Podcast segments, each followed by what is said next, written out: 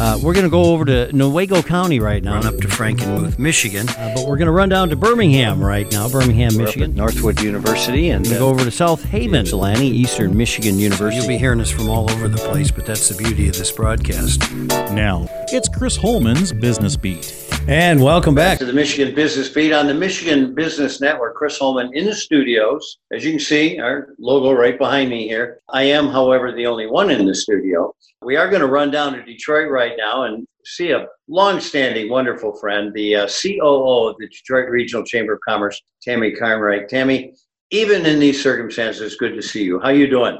I'm doing great, Chris, and it's really wonderful to see you. Glad to, that we have this time to chat together. Yeah, it's it's kind of crazy what's happened the last few, but we it's funny off air we were just talking about we don't know that we've worked harder at any points in our career than we are right now. Yeah. Um, and and you guys have been working hard getting the feels through surveys uh, back from the business community.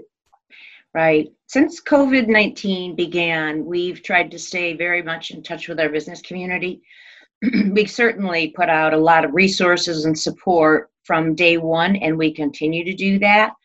But, you know, we not only from formal surveys, we actually had our staff pivot to call every one of our members and get Wow. feedback on what's happening and what concerns they have so that we could actually do the best job at putting resources on our website. Then we have surveyed several different times about those issues that are impacting our business community. Our most recent one right now is to find out how the business community plans to be prepared for those employees whose children may not go back to school and will have to stay at home. And what does that mean for their workforce? Are they going to remain flexible? Are they going to um, work with different shifts? So that survey is actually up on our website right now. Um, everything we've done is on detroitchamber.com slash COVID-19. Um, we've also done teletown halls. I think you've probably heard a lot of those. And so that Oh, yeah. gives us more um, information from businesses on what's needed. Um, businesses call us all the time. Our membership retention team is so busy. They call with questions on where they can find resources. Obviously, funding is a big issue right now. PPE resources, you know, we've really stepped up and helped with distribution of PPE and putting our businesses in touch with companies that can um, do that. So we're always in touch with folks, um, trying to stay on top of the pulse of our business community. Um, what will be interesting is one thing we haven't really done, and we're going to start doing, is giving examples of small businesses doing good during this time. They're stepping up to make a difference. And that's a new series that we're going to be starting to run um, next week. But I think you also know um, we're do, doing something with the US Chamber next week, and it's a national small business summit. And so we actually put forward some Michigan businesses who were able to pivot during COVID, but also do a startup to show that there is opportunities out there. It isn't all that people just pivoted for PPE purposes. There were actually startups that occurred. So we learned from finding those kind of companies too and talking with them. So we've been trying to stay as close as we can um, on the pulse of this business community. You know, it's kind of interesting. I've always said there's no bad time to start a good business. And when you look at corporate history, sometimes our grandest businesses started in really bleak times. You know, Right. Well, you, you want to take advantage of a crisis in the right way. Um, right. They, they do say take advantage during a crisis.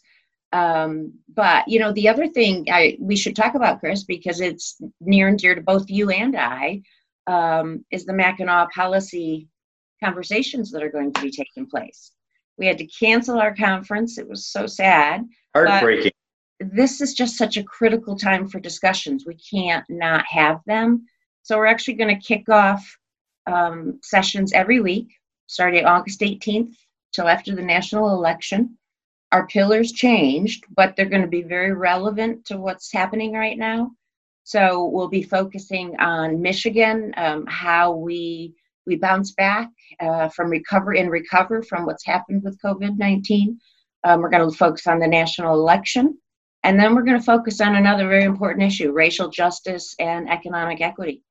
So all relevant issues. So we're going to be able to show more information about what businesses are doing, how they're being responsible as it relates to COVID 19 comeback, as it relates to racial justice and economic equity. Um, and so, you know, Mackinac is going to be here just in a different way, and it'll yeah. give us an opportunity to hear more from our business community. You know, if I have two regrets in life, it was not buying Amazon stock and not buying Zoom stock. Uh, it's a, it's amazing how how efficient we're getting at these things. I mean, the personal contact is missing, but just the fact that you can get things done right. is, is pretty important. Hey, very quickly, you, you, MichAuto, you, you did something very important with them. We did. Uh, MichAuto and Dykema and The Right Place all cooperated to do an automotive outlook survey. And that was um, primarily to get a good pulse on you know that's our one of our key economic industries. We've got to stay on top of that. Oh yeah. And so they did do um, a study to try and learn understand the challenges that the automotive industry was facing um, and what their outlook was for the for the economy. Um, there's a negative outlook obviously as it relates to the us ec- economy um, but they do believe that U.S. light vehicle production will strengthen in 2021, which is a, a good sign, obviously. Um, they um, about 50% of them access the Paycheck Protection Program, which probably helped keep a lot of these companies going forward, especially the supply right. community.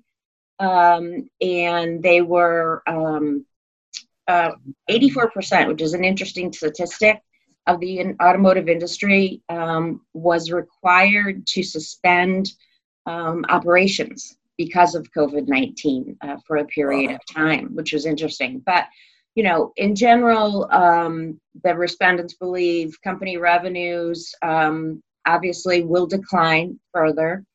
Um, and that they expect the declines to be um, around to be between uh, one and two, 20%. So that's big. That's a big variable there.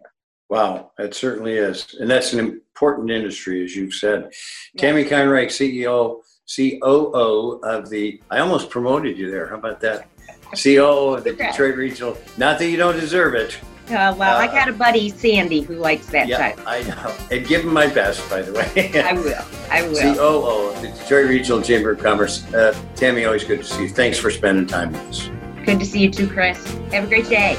You too. And Bye. we'll be right back with more on the Michigan Business Beat on the Michigan Business Network.